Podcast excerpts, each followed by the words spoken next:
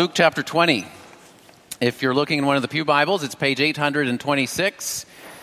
Uh, this winter, we are going through the end of the Gospel of Luke, uh, which we will get to around Easter time. And today we are looking at chapter 20, verses 1. I'm going to read verses 1 through 19.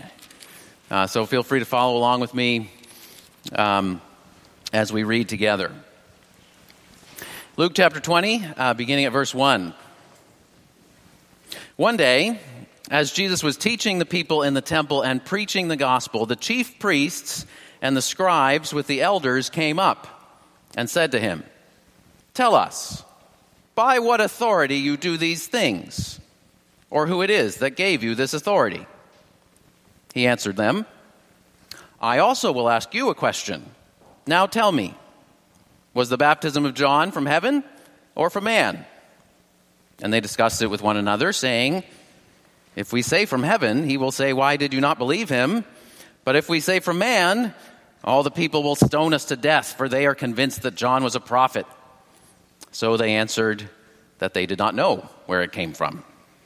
And Jesus said to them, Neither will I tell you by what authority I do these things. And he began to tell the people this parable A man planted a vineyard and let it out to tenants, and went into another country for a long while. When the time came, he sent a servant to the tenants so that they would give him some of the fruit of the vineyard. But the tenants beat him and sent him away empty handed. And he sent another servant, but they also beat and treated him shamefully and sent him away empty handed. And he sent yet a third. This one also they wounded and cast out. Then the owner of the vineyard said, What shall I do? I will send my beloved son. Perhaps they will respect him. But when the tenants saw him, they said to themselves, This is the heir. Let us kill him so that the inheritance may be ours. And they threw him out of the vineyard and killed him. What then will the owner of the vineyard do to them?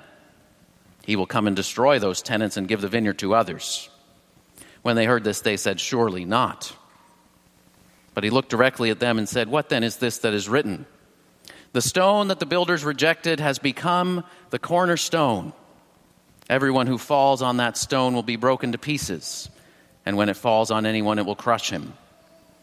The scribes and the chief priests sought to lay hands on him at that very hour, for they perceived that he had told this parable against them, but they feared the people. Good leaders exercise authority and embrace vulnerability. That's what Andy Crouch argues in his book Strong and Weak. He says that good leaders have a high capacity for meaningful action. That's authority. But they also expose themselves to high levels of meaningful risk, vulnerability, out of love for the people whom they serve. And he says, without both of these things, we won't flourish as leaders or as human beings. You know, think about the alternatives for a moment. Uh, one alternative would be uh, to have a high amount of vulnerability but very little authority. But if you're in that position, you can easily be unwillingly exploited. People in that situation are powerless. But being unwillingly exploited is dehumanizing. It's a condition we should resist. The opposite alternative would be to have high authority and low vulnerability. And that's what many leaders or people who want to become leaders aspire to to get more and more power and skill and privilege, but less and less accountability and transparency and exposure to pain and loss. But such leaders often end up exploiting others even without intending to. A third alternative would be to, to, low authority and low vulnerability. We don't want to exercise authority or embrace authority because we fear exploiting others. We don't want to be vulnerable because we fear being exploited by others. And, but if we refuse both meaningful action and meaningful risk, we've just withdrawn. None of those alternatives really lead to human flourishing. The path to human flourishing and the path to good leadership involves embracing both authority and vulnerability together and growing in those over time, growing in our capacity for meaningful action, but also willingly embracing meaningful risk for the sake of those around us uh, and those whom we love. And leaders who do that ultimately inspire trust. Now, I think this is a helpful paradigm. Uh, Andy Crouch gives lots of examples in his book. You can apply it to workplaces, you can apply it to families, you can apply it to neighborhoods, churches, sports teams, and almost anywhere where human beings interact. Uh, so, uh, but, but what I want to focus on this morning is in the passage that we read in the Gospel of Luke, we see that Jesus embraces both authority and vulnerability.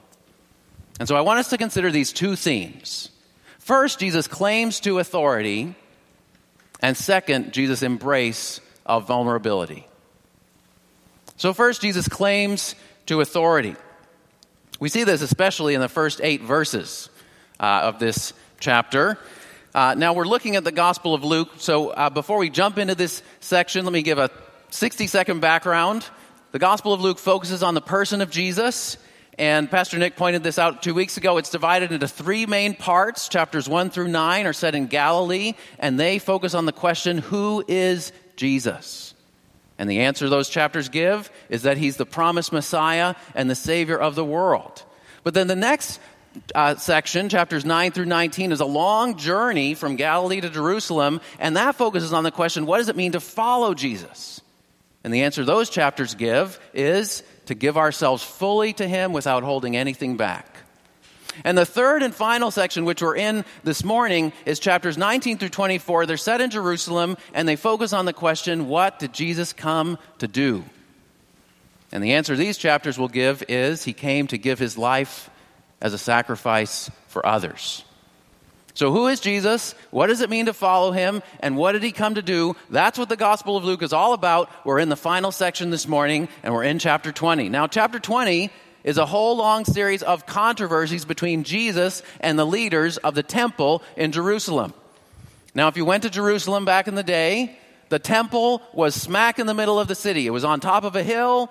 Uh, it was a huge complex of buildings, 500 yards wide, 325 yards long right? Imagine five football fields in a row one way and three football fields in a row the other way. Pretty big. Uh, and everything happened there. So there was a market area where goods were sold. There were meeting places where deals were made, banks where money was exchanged, lawyers' offices where documents were kept, uh, and an altar where hundreds, if not thousands, of animals were slaughtered in sacrifice and either burnt up or eaten on a daily basis. The temple was the center of religious worship and scholarly discourse, and the buildings were constantly being renovated and improved. It was impressive and imposing. And it was run by the chief priests, who were chosen because of their family connections, who they were descended from, the scribes, who were distinguished by their education, sort of their degrees, and the elders, who were wealthy and politically well connected and into the temple walks Jesus. Now, Jesus wasn't from a priestly family, and he hadn't been educated through the official channels, and he wasn't especially wealthy or politically well connected, so he didn't fit among the priests and the scribes and the elders, but he was popular among the people. If you look at the last verse or two of chapter 19, says Jesus, uh, verse 47 says, Jesus was teaching daily in the temple uh, but uh, end of verse 48 says, All the people were hanging on his words. Jesus had a following. And Jesus didn't just teach in the temple. On one occasion, he staged a protest. Chapter 19, verse 45 says, He began to drive out those who were selling goods, and he quoted from the ancient prophets Isaiah and Jeremiah, saying that the house of God had become a den of thieves. Not surprisingly, the temple leaders weren't happy with him. And so they come to him in verses 1 and 2, and they say, and they seems like they sort of come up suddenly, maybe interrupt him while he's teaching. By what authority are you doing these things? Who gave you the right to stage a protest and then stand here every day teaching crowds of people? Now, Jesus could have responded in all kinds of ways. If he wanted to sort of diffuse the conflict. He could have offered to leave the temple area and go somewhere else in the city. He could have appealed to some mutually recognized authority, maybe another religious leader who was more sympathetic to him that they still would have respected. Or he could have downplayed what he was doing and promised to abide by the regulations going forward, but he doesn't do any of those things.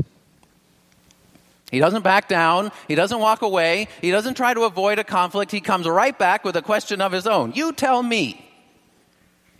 Was the baptism of John from heaven or of human origin?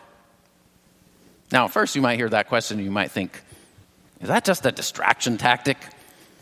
Right? Is Jesus just trying to avoid answering their question by raising some irrelevant topic like people sometimes do in news interviews? Nope. That's not what he's doing. Now, for one thing, it was a common, uh, sort of common practice among rabbis to answer a question with another question. But even more, if the temple leaders would answer Jesus' question, they would immediately have an answer to their own question. Let me explain. So, Jesus is talking in verse 4 about John the Baptist. And back then, everybody knew who John was. He was a well known figure. He preached in the desert. He called everyone to turn away. He was confrontational and in your face. He called everyone to turn away from their sins and get dunked in the Jordan River. And many of the people went out to him and recognized him as a prophet that was sent by God. But the temple leaders didn't like him because he threatened their institutional monopoly. Right? The temple leaders said, Come to the temple. That's where you get right with God. That's where you learn about God. You come here. And John operated completely independently. And John said everybody, including the current religious establishment, needed to turn away from their evil ways. And so the temple leaders were not exactly John's biggest fans. The other thing about John is that John had introduced and endorsed Jesus. So you can read that. If you, Luke chapter 3 tells about uh, the ministry of John the Baptist and John sort of officially endorsing Jesus. Uh, John baptized Jesus and, and said, He's the one who's to come. So here's the thing if the temple leaders agreed that John was sent by God, sent from heaven, then they'd have to agree that Jesus was also divinely authorized to do what he was doing. But if they said that John's thing was just his own idea, merely human origin, then they could conclude that Jesus also probably had no more authority than any other human being. So if they would just answer Jesus' question, they would immediately have an answer to their own question. But they don't. They refuse to answer. Why do they refuse to answer? Well, they don't want to embrace the logical consequences of accepting that John was a prophet and they don't want to embrace the practical consequences of denying that John was a prophet because so many of the people liked him. And so they say, We don't know. Now, Jesus' question has just exposed the character of the temple leaders. They weren't actually asking an honest question. They weren't motivated by love for the truth or reverence for God.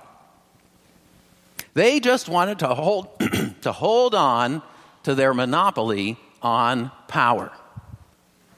That's why they were threatened by Jesus in the first place. And that's why they pretended to be neutral about John, even though they were really not neutral. They wanted authority without vulnerability. They didn't want to lose anything. They wanted to stay in power, and they felt like they had a lot at stake our jobs, our incomes, our reputation, maybe even their lives, though they're probably exaggerating in verse 6. People tend to exaggerate the possible negative consequences of something that they've already decided not to do. They don't want to put any of those things on the line, so they're willing to sacrifice truth or what's right instead. So Jesus says to them in verse 8, You won't answer my question, I won't answer your question either. Now, before we go on to the second half of this passage, let me say two things. First, there's a warning here that all of us who have been entrusted with spiritual authority need to take to heart. Jesus confronted the religious leaders of his day who exercised authority without embracing vulnerability. And those of us who are church leaders face the same temptation today. Now, many of us can think of church leaders who have flagrantly abused their authority. But it's not just scandals, scandalous misconduct that Jesus is concerned about. Corruption begins with small compromises, double standards, impure motives, hidden pride, unchecked self deception. And so, those of us who are in some kind of spiritual leadership ought to ask ourselves and each other some probing questions. Are we motivated by reverence for God and love for truth and a hunger for righteousness? Or are we more motivated by the desire to be admired and the fear of being criticized? Do we avoid hard conversations and uncomfortable topics for that very reason? Do we allow our pragmatic calculations to override our principled commitments? Do we cling tightly to our power? Or do we see it as a resource to protect people under our care who have little authority and much vulnerability? There's a warning here that all of us who are church leaders should take to heart. But the second thing we see is that throughout this entire interaction, Jesus doesn't back down one bit from his claims to authority. And if you read uh, the entire Gospel of Luke, if you read the other accounts of Jesus' life, this is a consistent pattern throughout Jesus' life. People listened to Jesus' teaching and they said, Wow, he teaches with authority. He talks like he wrote the book himself. Now, most rabbis, when they taught back then, they would constantly quote other rabbis. They would justify their conclusions on the basis of centuries of tradition. But Jesus never quoted any other rabbis. He only quoted the scriptures and then gave his interpretation. And he didn't say, well, it could sort of mean this, it could sort of mean that, it could sort of mean that. You sort of have three options. You can sort of choose what you think is right. He gave authoritative interpretations. And people noticed that. They said, he, he always teaches with such authority. Where does he get that authority? At other times, Jesus was talking with somebody and he told them point blank, All your sins are forgiven. And people would look at him and be like, What did he just say? Only God knows all your sins. Only God can judge you ultimately. Only God can forgive you ultimately. You know, if you do something to somebody else, I can't walk up to you and say, Oh, you're forgiven. Whatever you did to him doesn't matter. I forgive you. That's all that matters.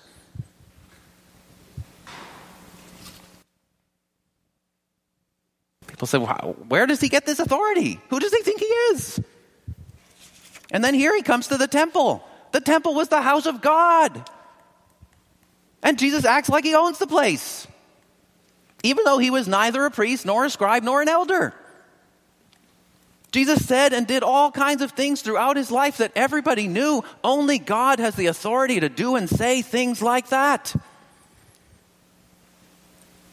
Many people say Jesus was a great moral teacher, but he wasn't God's son. But C.S. Lewis wrote many years ago that is the one thing we must not say. A man who was merely human and said the sort of things Jesus said would not be a great moral teacher. He would either be a lunatic, completely out of his mind, or else he would be a dangerous deceiver. You must make your choice. Either this man was and is the Son of God, or else a madman or something worse. So let me challenge you have you grappled with Jesus' claims to authority? And do you notice that Jesus only presents two options from heaven of human origin? He doesn't present some third halfway option. Someone said either Jesus is Lord of all or he is not Lord at all. Jesus claims to have authority. And that's a challenge for us. That's the first point. But the second thing we see in this passage is that Jesus embraces vulnerability. And we see this in the story that Jesus tells in verses 9 to 16. Jesus tells a story about a, the owner of a vineyard who leased it out to tenants. Now, this was a common scenario back in the day. Uh, some of the temple leaders might have been vineyard owners themselves, right? Many of them were wealthy. Uh, wealth was concentrated in land back then. They all had to work and live in the city. So, where's their property? They can't all own property in the city. They probably own property in their ancestral towns or out in the countryside. But travel takes a long time. You own the vineyard 200 miles away. You work in the city. You got to lease it out. They would have sympathized with the landowner. The problem is the tenants in the story are a landlord's worst nightmare. They not only refuse to pay the rent, on three successive occasions, they beat up the owner's servants who come to collect the rent. And it gets worse and worse each time. The first time, they beat him up and send him away empty handed. The second time they do that, plus, says they treated him shamefully. The third time it says they wounded him and cast him out. Now, that word wounded is the Greek word traumatizo. It's where we get the word traumatize. It's the same word that's used in the parable of the Good Samaritan about the guy who was walking down the road and got beat up and left half dead by the side of the road. They wounded him and th- cast him out. It's not even clear whether he can get up again. And then, verse 13, we come to the climax of the parable. The vineyard owner deliberates What shall I do? Think about it for a moment. What would you do? if you were the landlord. You rented out your property, and three times you send your agents to collect the rent, and three times your agents were physically assaulted with increasingly severe injuries. I don't know any landlord in New Haven that would ever let it get that far. Most landlords would immediately call the police if that happened, even once. No second chances, no second thoughts. Get the tenants arrested for assault, evicted for non payment of rent, get some better tenants in there fast. Because otherwise, you're, the money's going out the door every month. Now, back in the day, the Roman police might not have helped, but if you were a wealthy man, you could certainly hire a private security force to forcibly seize the vineyard and punish the terrible tenants. That option was certainly on the table. But what does this landowner do? I will send my beloved son. Perhaps they will respect him. Now, it's possible that there was some logic to this owner's decision because if the owner wanted to formally press charges in court, he had to either show up himself or send someone with greater authority than a servant to give the tenants the ancient equivalent of a notice to quit. That's how the legal system worked back then. But even if that was the above board legal way to go, such a decision would have exposed his beloved son, his only son, the heir, to great risk. This would be a very surprising way for the owner to deal with such terrible tenants. He doesn't even send a security force with his son to protect his son from being harmed. And in verse 14 and 15, the greedy tenants behave just like we expect them to. They want the vineyard for themselves, and they will even kill the owner's son in hopes of securing it. So the owner of the vineyard, after having exhausted all other possibilities, will finally come in judgment, get rid of those tenants, and replace them with others. Now, what was Jesus' point in telling this story? Well, back then, everybody understood the point very clearly. Because throughout the Old Testament, which people would have been familiar with, the people in the land of Israel were described as God's vine or God's vineyard. And in fact, surrounding the entrance to the temple where Jesus was teaching in Jerusalem, there was a, a golden, a huge golden grapevine with clusters of grapes, representing Israel as God's fruit bearing vine. The symbolism is very clear. God's the owner, Israel's the vineyard, the tenants are Israel's leaders, the servants are Israel's prophets. So the whole story is about God's patient and merciful dealings over the centuries with his rebellious and ungrateful people. Many of Israel's prophets had told similar stories. We read one earlier from Isaiah, using very similar imagery to make a similar point. And in verse 19, the temple leaders got it. They perceived he had told the parable against them. They realized that even though they would naturally sympathize with the landowner, Jesus is saying that they're acting like the tenants.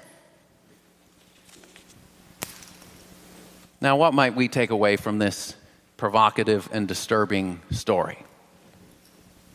I'm going to give two concluding thoughts. First, this story is a vivid description of our basic human problem.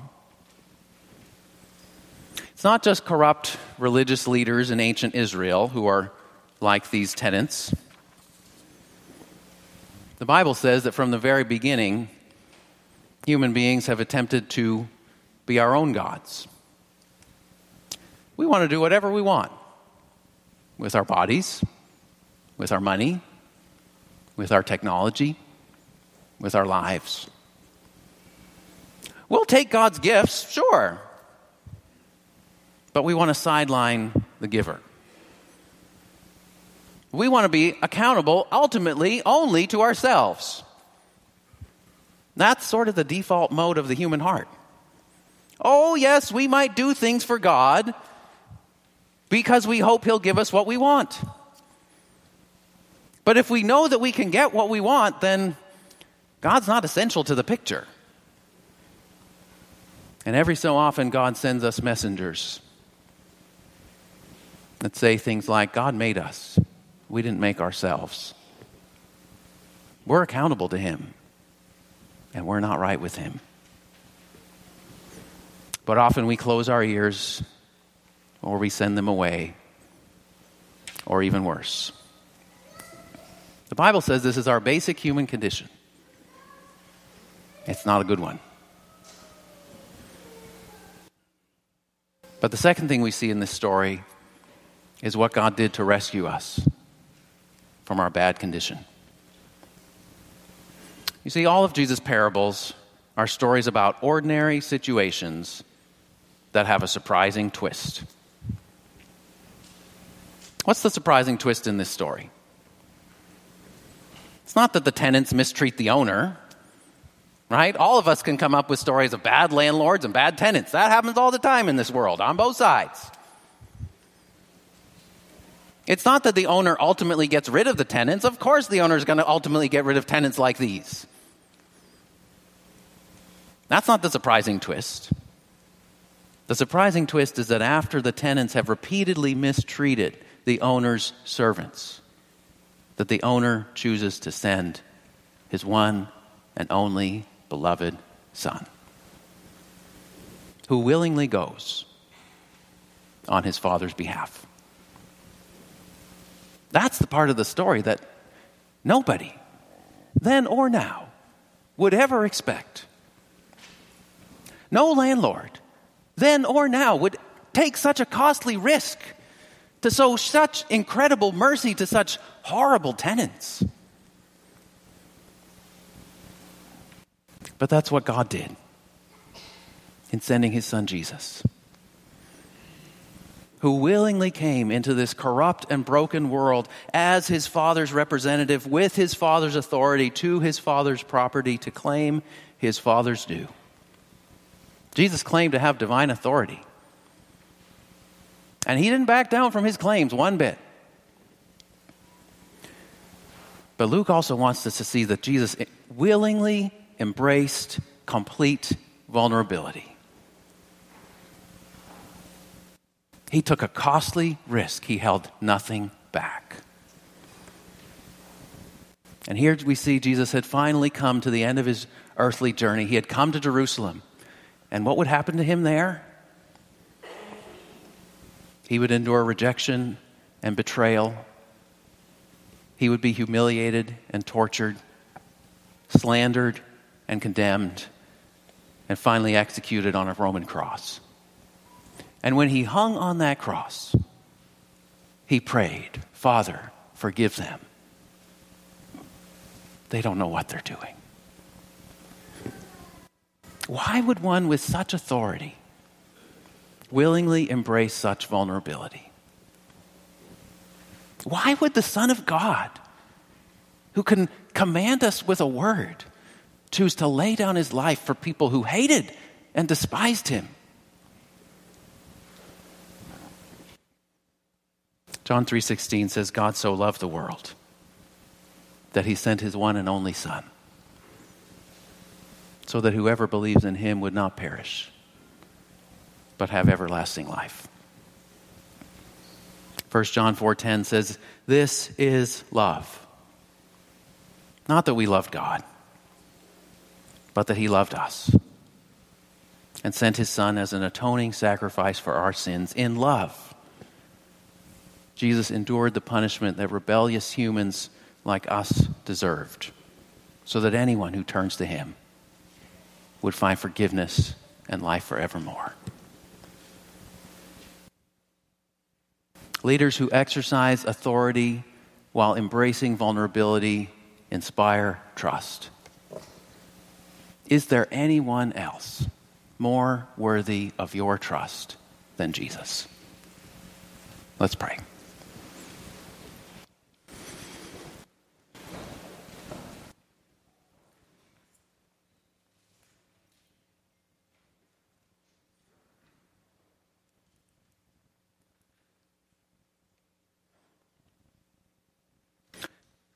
Father, we thank you for your great mercy in sending your Son. And Jesus, we thank you that you willingly came, that you laid down your life, not for people who already loved you, not for people who are already loyal to you, but for people like us who rejected and despised you and didn't want to deal with you. We pray that we would grapple with this, with your authority. We pray that as we see your love, that we might be led to trust you more and more. In Jesus' name we pray. Amen.